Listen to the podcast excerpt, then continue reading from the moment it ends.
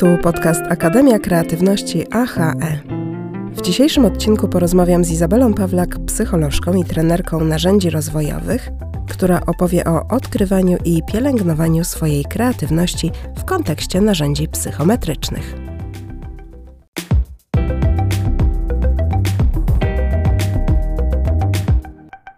Za mikrofonem Anna Kaznodziej, a moją gościnią jest dziś Iza Pawlak, psycholożka i trenerka narzędzi rozwojowych. Cześć. Cześć. Trenerką ilu narzędzi rozwojowych jesteś, bo jest ich chyba bardzo dużo. Jest ich bardzo dużo i powiem szczerze, mm, nie liczyłam, e, ale to jest na pewno kilka ładnych narzędzi, plus cała, cała jakby ścieżka związana z moim zawodem psychologa, która właściwie uprawnia mnie do korzystania z testów, które są zgromadzone przez pracownię testów psychologicznych, a tam jest ich kilkadziesiąt na pewno. Więc wystarczy, że wejdę sobie do pracowni, wybiorę test, który mi się podoba i mogę z niego korzystać jako psycholog. O rany, jak się w tym wszystkim odnaleźć? Jak wybrać e, dobry test? Jak wybrać dobry test? Myślę, że najlepszą odpowiedzią jest e, to, czego my tak naprawdę potrzebujemy jakiej poszukujemy odpowiedzi. E, I jeżeli to wiemy, jeżeli jesteśmy w stanie sprecyzować swój cel, to wtedy z pomocą takiej osoby jak ja, myślę, że jest łatwiej taki test dobrać, bo rzeczywiście mm, w mnogości tych narzędzi nie jest mm, tak łatwo zrobić to samodzielnie. A czym właściwie są te narzędzia, te badania psychometryczne? Ja zawsze odpowiadam o tym jako o takim e, uproszczeniu sobie drogi do poznania siebie. Oczywiście jest wiele takich bardzo fachowych definicji narzędzi psychometrycznych, ale ja raczej lubię upraszczać i pokazywać rzeczywistość taką, jaką jest. E, w związku z tym, dla osób, które nie są psychologami, nie e, działają w tym takim rozwojowym aspekcie, Najważniejsze jest to, że dzięki takiemu testowi można poznać wiele, e, wiele informacji o sobie, lepiej siebie zrozumieć w taki bardzo prosty sposób. Czyli siadam, wypełniam jakiś test, później siadam z kimś, kto ten test mi omawia e, i wiem o sobie dużo więcej. E, przede wszystkim jestem w stanie nazwać rzeczy, które dotychczas nie były nazwane, bo po prostu się nad nimi nie zastanawialiśmy. Z których narzędzi korzystasz najczęściej? Najczęściej korzystam e, z trzech narzędzi. E, pierwszym jest Freeze e, i Freeze to jest test, który pozwala nam poznać nasze style myślenia i style działania. W takim dużym uproszczeniu mówi o tym, jak działa nasz mózg, w którą stronę podąża, kiedy przetwarza informacje, kiedy z nich korzysta. Drugim testem, z którego bardzo często korzystam, to jest test Rise Motivation Profile i jest to test, który mówi o naszej motywacji i o tym, czego potrzebujemy w życiu, żeby czuć się szczęśliwi. E, I trzecim testem, takim najczęściej przeze mnie wykorzystywanym jest Galup. E, I Galup nam trochę więcej mówi o takich mm, naszych talentach, o predyspozycjach, które mamy do wykonywania różnych czynności i o tym, w jaki sposób my będziemy te czynności wykonywać, w czym będziemy e, jeszcze lepsi niż inne osoby. Często spotykam się z e, takim stwierdzeniem, że no przecież te testy to można oszukać, e, co one tam mi mogą e, o mnie powiedzieć. Łatwo jest oszukać taki test? Nie jest łatwo oszukać testy. Przede wszystkim duża część testów ma pewne mechanizmy, które blokują te oszustwa. E, I właściwie każdy z tych testów, o których przed chwilą opowiadałam, jakiś taki mechanizm ma. Taki mechanizm, który pokazuje trenerowi, e, osobie omawiającej, co tam się działo w trakcie wykonywania. Jeśli chodzi o Frisa, to trener dostaje taką oddzielną analizę, w której widzi, e, ile było odpowiedzi takich neutralnych, które nie wskazywały na żadną z preferencji, ale też pokazuje tak zwane światełka, zielone, żółte i czerwone czyli tak jak na drodze światła e, ostrzegawcze, które pokazują, czy jest wszystko ok, i wtedy mamy zielony kolor, czy coś tam mogło się zaburzyć w trakcie i wtedy jest żółty bądź czerwony, z jakimiś określonymi wskazówkami dla trenera, jak powinien e, podejść do omówienia. Jeśli chodzi o Rise Motivation Profile, to tutaj mamy wręcz skalę kłamstwa. Jeśli chcielibyśmy e, posłużyć się skalą kłamstwa, czyli takim mechanizmem, który na bazie odpowiednio zadawanych pytań sprawdza, czy człowiek rzeczywiście gdzieś tam symuluje i, e, i mówi nieprawdę, to możemy wykonać test właśnie z taką nakładką e, jako mm, dodatkową. Natomiast jeśli chodzi o Galupa, mm, to w Galupie trudność oszukania testu polega na tym, że to jest test na czas. Czyli generalnie mamy tak około 45 sekund na to, żeby udzielić odpowiedzi, i to powoduje, że w większości przypadków odpowiadamy w taki bardzo nawykowy sposób, dlatego że potrzebujemy zrobić to szybko. Dużo firm korzysta z tych testów. I zastanawiam się, czy miałaś do czynienia z taką sytuacją, e, że przez taki test człowiek wpadł w kłopoty, bo zastanawiam się cały czas nad tym, dlaczego na przykład ludzie próbują oszukiwać te testy, próbują e, manipulować wynikiem. I to, co mi przychodzi do głowy, to jest to, że właśnie um, nie chcą mieć kłopotów w pracy, ponieważ na przykład firma jest y, bardziej nastawiona na pewne cechy, pewne style poznawcze. Ja osobiście nie spotkałam się z sytuacją, w której ktoś miałby kłopot ze względu na to, e, jaki e, otrzymał wynik w teście. Mm, I powiem szczerze, że gdybym pracowała w takim miejscu, to raczej e, moja przygoda nie trwałaby długo, dlatego że jako osoba wykonująca te testy, no przede wszystkim zależy mi na takiej etyce pracy i na tym, żeby osoba, która jest po drugiej stronie, po prostu czuła się bezpiecznie wykonując badanie. I to też jest jedna z najważniejszych rzeczy, która może powodować, że człowiek rzeczywiście próbuje symulować, czyli to poczucie bezpieczeństwa.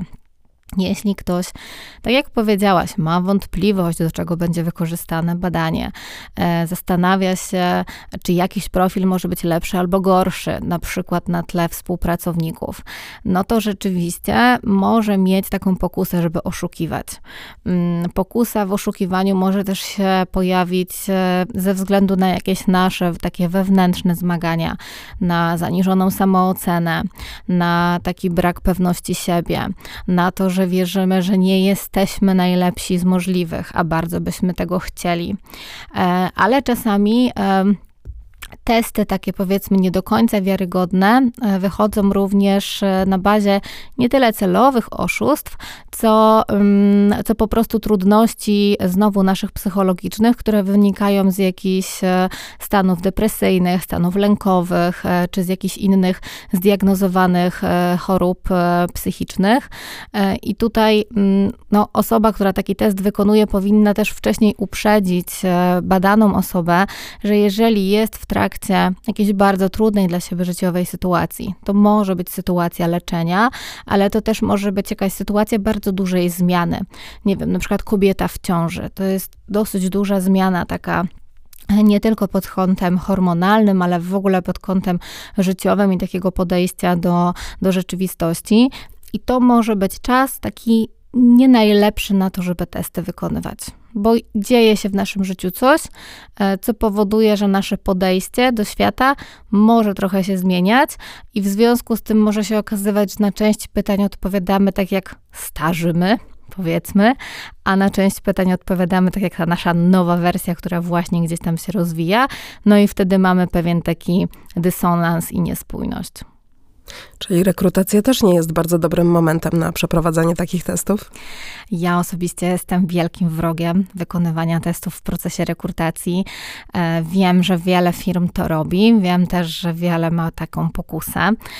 Ja jestem e, wrogiem wykonywania testów w procesie rekrutacji, dlatego że jakkolwiek oczywiście mamy rynek pracownika i te procesy są coraz bardziej partnerskie, to mimo wszystko to my chcemy tak zakładam przynajmniej, chcemy pracować w jakiejś firmie, a ta firma potrzebuje nas pod jakimiś kątami sprawdzić. No i teraz, e, jeśli, jeśli firma wychodzi z założenia, że jest jakiś lepszy bądź gorszy profil, który będzie ją skłaniał do zatrudnienia człowieka bądź nie, to już to nakłada presję na kandydata. Przeważnie oczywiście kandydat nie wie i nie ma zakomunikowane wprost, e, że po prostu to jest jakiś element selekcji.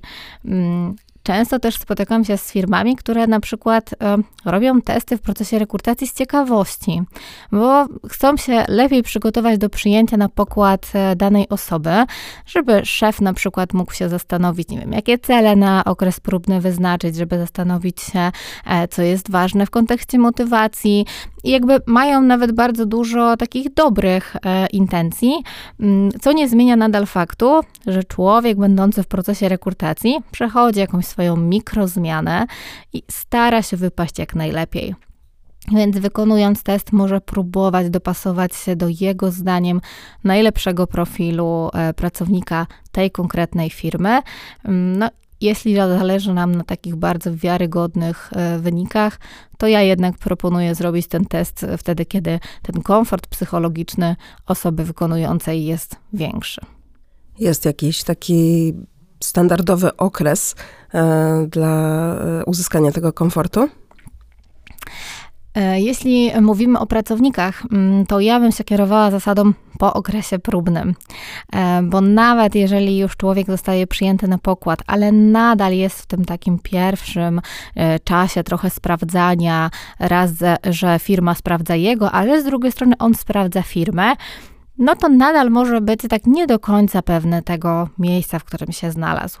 Natomiast jak już mija okres próbny, jak już zaczynamy taką przynajmniej w założeniu bardziej długofalową współpracę, to wtedy wydaje się, że ten poziom emocji i ten poziom takiego um, zaniepokojenia um, jest dużo mniejszy.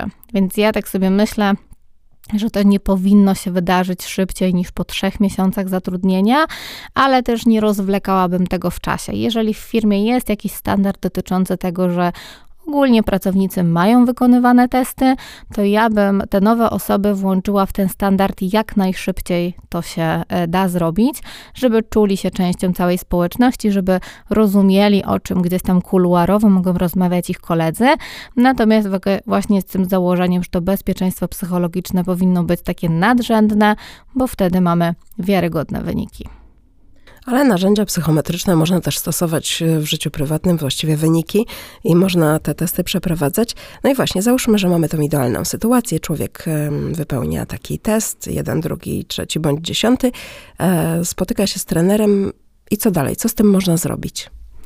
No można z tym zrobić bardzo, bardzo dużo rzeczy i moje doświadczenia pokazują, że wykonywanie testów w środowisku pracy to jest jakby ten start i początek, ale najwięcej takich e, zaskoczeń i takich, takiego efektu wow to jest właśnie w życiu prywatnym.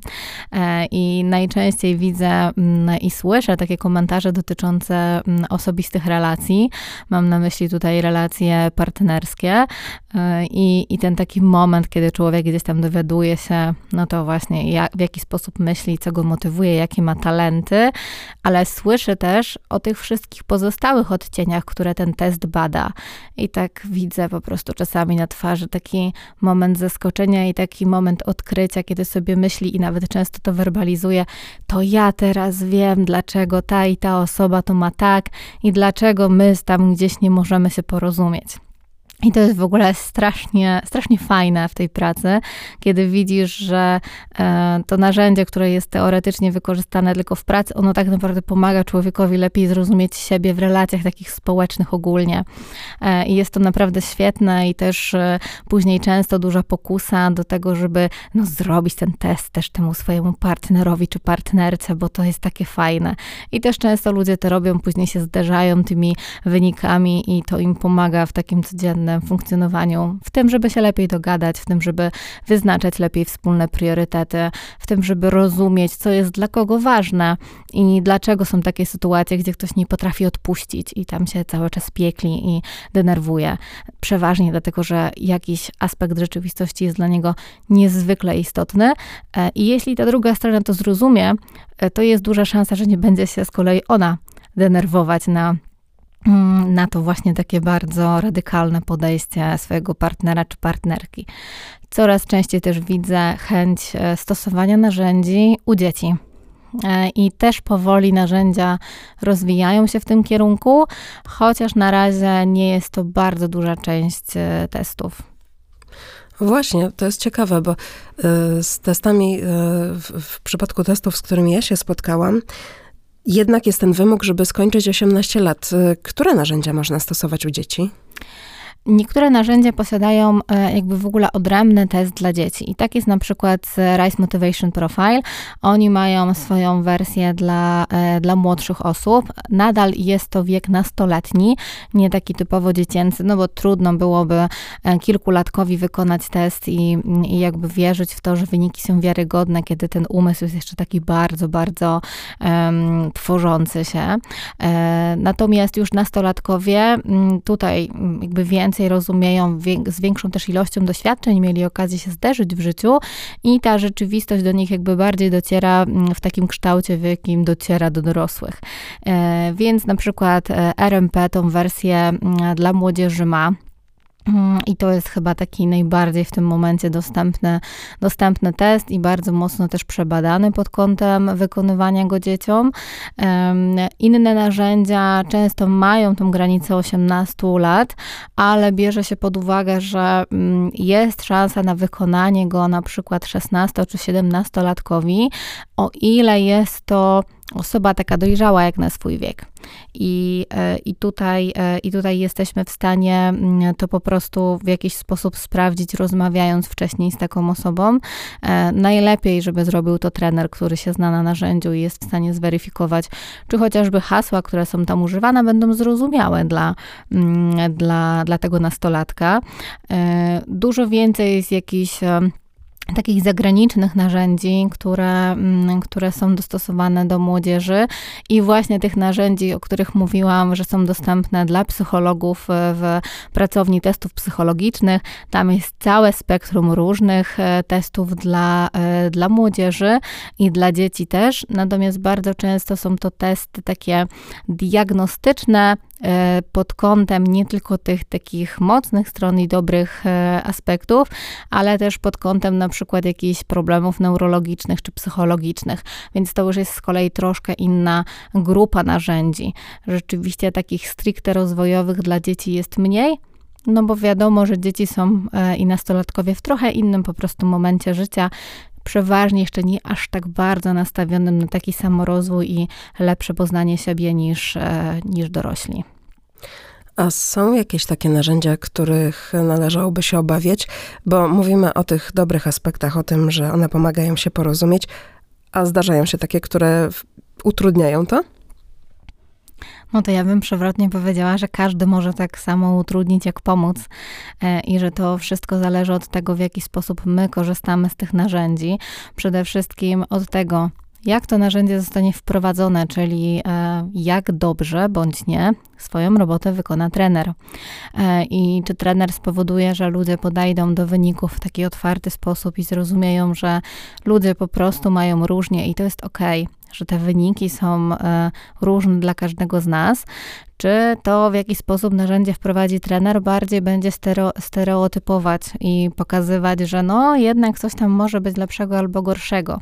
I to już jest pierwszy taki moment, kiedy możemy zrobić dobrą robotę, albo kiedy możemy spalić to, nad czym pracujemy ale jakby cała kwestia też jest w tym, żeby później podtrzymywać ten dobry efekt. Czyli jeżeli wprowadzamy coś i generalnie większość osób y, rozumie, mm, że jest to, jest to dobre, rozumie intencje, e, to jest początek świetny, ale potem też jest mm, kwestia pracy nad tym, żeby z tego narzędzia dobrze korzystać na co dzień i żeby po czasie nie pojawiły się te stereotypy.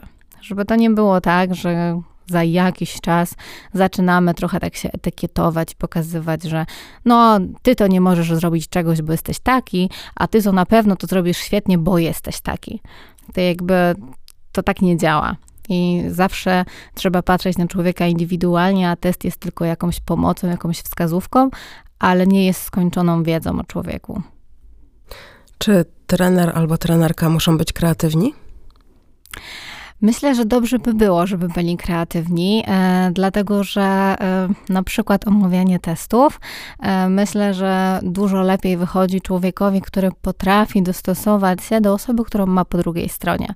No i z jednej strony to jest kwestia tego, że masz jakąś wiedzę jako trener i wiesz, e, jak będą reagowały osoby na Twoje konkretne działania, ale teraz, czy Ty to wykorzystasz w kreatywny sposób i czy dostosujesz swoją formę przekazu do tego, mm, z jakim klientem się mierzysz, no to już trochę zależy od Ciebie.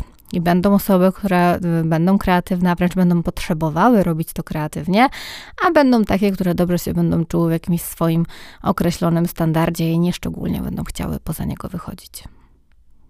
Kreatywność często nam się kojarzy z e, taką cechą wrodzoną, po prostu daną nam przez e, naturę. I chciałam na moment e, wrócić do Frisa, bo to jest badanie naszego sposobu myślenia i działania. I tam są te cztery typy, tak? Mhm. I jeden z nich przedstawia się bardzo często, mówię o wizjonerach, przedstawia się bardzo często jako ten kreatywny. Czy to znaczy, że inni są potępieni kompletnie w temacie kreatywności?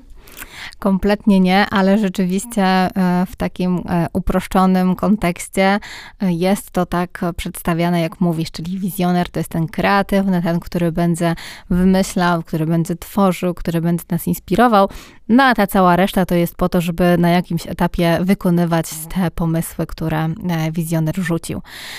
I to, tak jak mówię, jest pewne uproszczenie, pewnie po to, żeby lepiej na samym początku zrozumieć, o co chodzi ze stylami myślenia, ale jeśli to uproszczenie nam zaczyna się zakorzeniać i my zaczynamy w to wierzyć, to po pierwsze robi się z tego stereotyp i taki mit, który nie jest prawdziwy, a po drugie to też jest obciążające dla mm, i tego wizjonera, od którego nagle wszyscy zaczynają oczekiwać, że zawsze będzie miał super świetne pomysły i będzie w stanie wymyślić koncepcję na wszystko, o co go zapytamy. Ale z drugiej strony też to jest krzywdzące dla tych pozostałych osób, które może też mają jakiś fajny pomysł, może chciałyby się czymś podzielić, ale już dostały łatkę, że one to nie są od wymyślania. Czyli badacz na przykład może być artystą? Myślę, że każdy może być artystą i to wszystko zależy od tego, co nam w duszy gra. Zresztą od motywatorów również jest parę takich motywatorów, które gdzieś tam powodują, że nasza potrzeba wyrażania się przez, przez sztukę jest dużo większa. No i też to taka koncepcja, o której ostatnio usłyszałam, jest niezwykle ciekawa, jeżeli chodzi o kreatywność. To jest kreatywność co i kreatywność jak. Kreatywność co to jest kreatywność efektu. Czyli jaki my chcemy osiągnąć efekt, czyli czy chcemy i potrzebujemy robić rzeczy kreatywne. Natomiast kreatywność jak? To jest kreatywność procesu. I tutaj już bardziej chodzi o to, jak my będziemy te rzeczy robić i czy będziemy robić rzeczy kreatywnie. I tutaj już jest pewna różnica. I myślę, że każdy z nas ma w sobie kreatywność i pewnie ma i kreatywność co i kreatywność jak. Pytanie, której z nich ma więcej, której z nich częściej używa i potrzebuje używać. Natomiast to też, co widzę bardzo często, to to, że ludzie nie doceniają swojej kreatywności. Tak jak powiedziałaś, bardzo często e, funkcjonujemy w takim stereotypie, że no kreatywnym to się trzeba urodzić, że to jest zarezerwowane dla jakiejś wyjątkowej grupy, a ta cała reszta tam sobie musi funkcjonować, tak powiedziałabym, mm, w takiej skorupce ochronnej, bez jakichś efektów wow, no bo oni mają wykonywać tylko zadania, no a ci e, wizjonerzy to są od tego, żeby wymyślić coś świetnego. I my trochę tak zaczynamy w to wierzyć. Mm, I dlatego jest nam trudno. E, ja nawet e, w swojej, e, w swojej firmie widzę, ponieważ mamy wprowadzony model kompetencyjny, pięć takich głównych kompetencji, które chcemy w całej firmie krzewić. Jedną z tych kompetencji jest kreatywność. I to jest kompetencja, którą przeważnie ludzie sobie zaniżają i sami sobie, jako ocena własna, nie, ja nie jestem kreatywny, i innym, że oni nie są może tacy szczególnie kreatywni. Podczas kiedy e, inne kompetencje, które się tam pojawiają, które wcale nie są ani łatwiejsze, ani trudniejsze, e, raczej tego problemu aż tak bardzo dużego nie mają. Czyli dużo bardziej doceniam swoje umiejętności komunikacyjne niż swoją kreatywność na przykład. To gdzie szukać swojej kreatywności, kiedy się wizjonerem na przykład nie jest i jak o nią dbać? No to myślę, że przede wszystkim to jest kwestia tego, jakie my mamy do kreatywności podejścia e, i tego, czy zadajemy sobie pytania odnośnie tego, czy my chcemy, potrzebujemy być kreatywni, jaki mamy w tym cel, czy to jest tak, że raczej jesteśmy osobą nastawioną na to, żeby chronić, na to, żeby nie zmieniać, żeby funkcjonować w jakimś znanym nam schemacie. I jakby to jest ok, jeżeli, jeżeli tego właśnie potrzebujemy, czy raczej chcemy się przesuwać w stronę tej kreatywności wtedy potrzebujemy trochę większego nastawienia na zmianę, e, trochę większej pomysłowości, ale też pewnej odwagi w tym, żeby na przykład promować mniej popularne idee. No bo teraz e, takie jedno z głównych pytań jest e, na temat tego, na ile my jesteśmy w stanie bronić tej swojej oryginalności, która bardzo często za kreatywnością idzie. E, I tu potrzebujemy sobie na to odpowiedzieć i zastanowić się, czy jesteśmy po prostu na to gotowi. Czy jednak wolimy tkwić w tej naszej skorupce i jest nam dobrze w takim poczuciu bezpieczeństwa i stabilności, czy jednak szukamy czegoś takiego bardziej zmiennego, innowacyjnego, potrzebujemy, żeby coś się działo, żeby był jakiś dynamizm. I tutaj już znowu od profilu e, nie tylko frisowego, ale na przykład też profilu motywacyjnego będzie bardzo dużo zależało, bo ci, którzy no, mają taką naturalną potrzebę, żeby coś się wokół nich działo. Przeważnie będą sami z siebie tej kreatywności poszukiwać. Natomiast ci, którzy są mocno nastawieni na stabilność, prawdopodobnie będą poszukiwać tego mniej, ale też nie będą tego u siebie aż tak mocno dostrzegać. Bo nawet jeśli będą robić rzeczy kreatywne, e, czyli ta kreatywność e, co? To im się będzie wydawało, że to wynika z ich pragmatyzmu, z jakichś e, takich odgórnie postawionych celów, z tego, że do czegoś dążą, a mniej będą dostrzegać, że to jest właśnie ten pierwiastek kreatywności, no bo sami o sobie niekoniecznie będą myśleć jako o osobach kreatywnych. A to nie jest trochę tak, że system edukacji tę kreatywność w nas, powiem brzydko, zabija? No, system edukacji to myślę, że jest trudny temat e, i, i, każdy, kto w nim funkcjonował, czy też funkcjonuje później jako rodzic, ale też nauczyciel, e, wie, że, mm, no, że jest e, z nim naprawdę trudno i że mm, mamy wyzwania pod tym kątem w Polsce. Muszę przyznać, że z takiej mojej perspektywy jako psychologa i jako osoby, dla której ważny jest taki wewnętrzny, osobisty rozwój, no jakby szkoła nie sprzyja temu. Szkoła niestety e, cały czas posługuje się takim starodawnym modelem, gdzie e, jest guru pod tytułem nauczyciel i dzieci, które mają słuchać i wykonywać polecenia. E, I tam, gdzie pojawiają się jakoś bardziej, dużo bardziej kreatywne jednostki, one przeważnie mają w szkole kłopoty. Tak z mojej obserwacji wynika, że jeżeli w szkole pojawia się dziecko, z którego możemy gdzieś tam przypuszczać, że wyrośnie wizjoner, że to jest takie wizjonerskie dziecko, to to jest dziecko, które przeważnie się nudzi, to to jest dziecko, które przeważnie kontestuje zastaną rzeczywistość. To jest dziecko, które lubi dyskutować, które lubi, lubi robić po swojemu, które dostrzega mm, jakieś nieścisłości, które się pojawiają. E, I tak jak się tego wszystkiego słucha, to teoretycznie sobie człowiek myśli, no ale to nie jest nic złego. No nie jest nic złego, ale nie pasuje do systemu. System jest taki bardzo zero-jedynkowy, bardzo ułożony. Tam nie ma dużo miejsca do tego, żeby była ta dyskusja, nad czym ja na przykład bardzo ubolewam, bo później się okazuje, że z tą umiejętnością takiej otwartej, dobrej, nienapastliwej dyskusji mamy trudność jako też osoby dorosłe. To może testy psychometryczne byłyby swego rodzaju ratunkiem dla nauczycieli i dla dzieciaków. Myślę, że tak. E, I też na przykład w kontekście Frisa było prowadzone całe badanie dotyczące stylu myślenia nauczyciela. E, I tutaj mm, twórcy narzędzia rzeczywiście dosyć szeroko e, dotarli do nauczycieli, i myślę, że to było świetne ziarenko, które też pokazało nauczycielom, jakby z czego mogą wynikać różnice.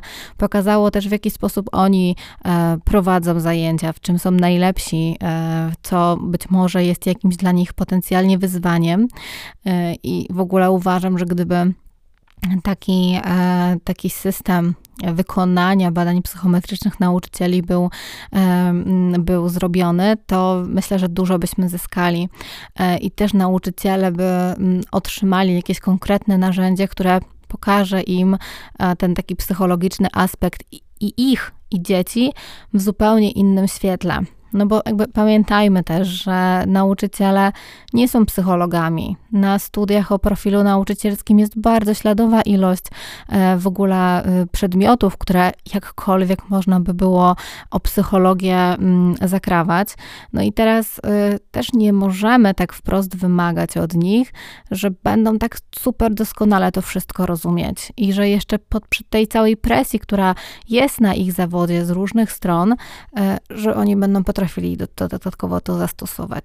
Więc Myślę, że więcej wyrozumiałości, e, ale też więcej takiej edukacji, pokazywania, że oni mają możliwości e, i że do tych możliwości jest dostęp, a nie, że trzeba zawsze gdzieś tam wydrapywać pieniądze z różnych miejsc, w których e, zawsze tych pieniędzy brakuje no to na pewno naszej szkole by się mm, jakby dobrze przysłużyło e, i być może nasze dzieciaki w przyszłości też byłyby bardziej otwarte i więcej rozumiały nie tylko z biologii, chemii czy fizyki, ale tak po ludzku o sobie i o ludziach. Mam wielką nadzieję, że to faktycznie e, gdzieś tam na nas w przyszłości czeka. Bardzo dziękuję Ci za dzisiejszą rozmowę. Dziękuję bardzo i polecam się na przyszłość. Moją gościnią była dzisiaj Iza Pawlak. Była to Akademia Kreatywności AHE.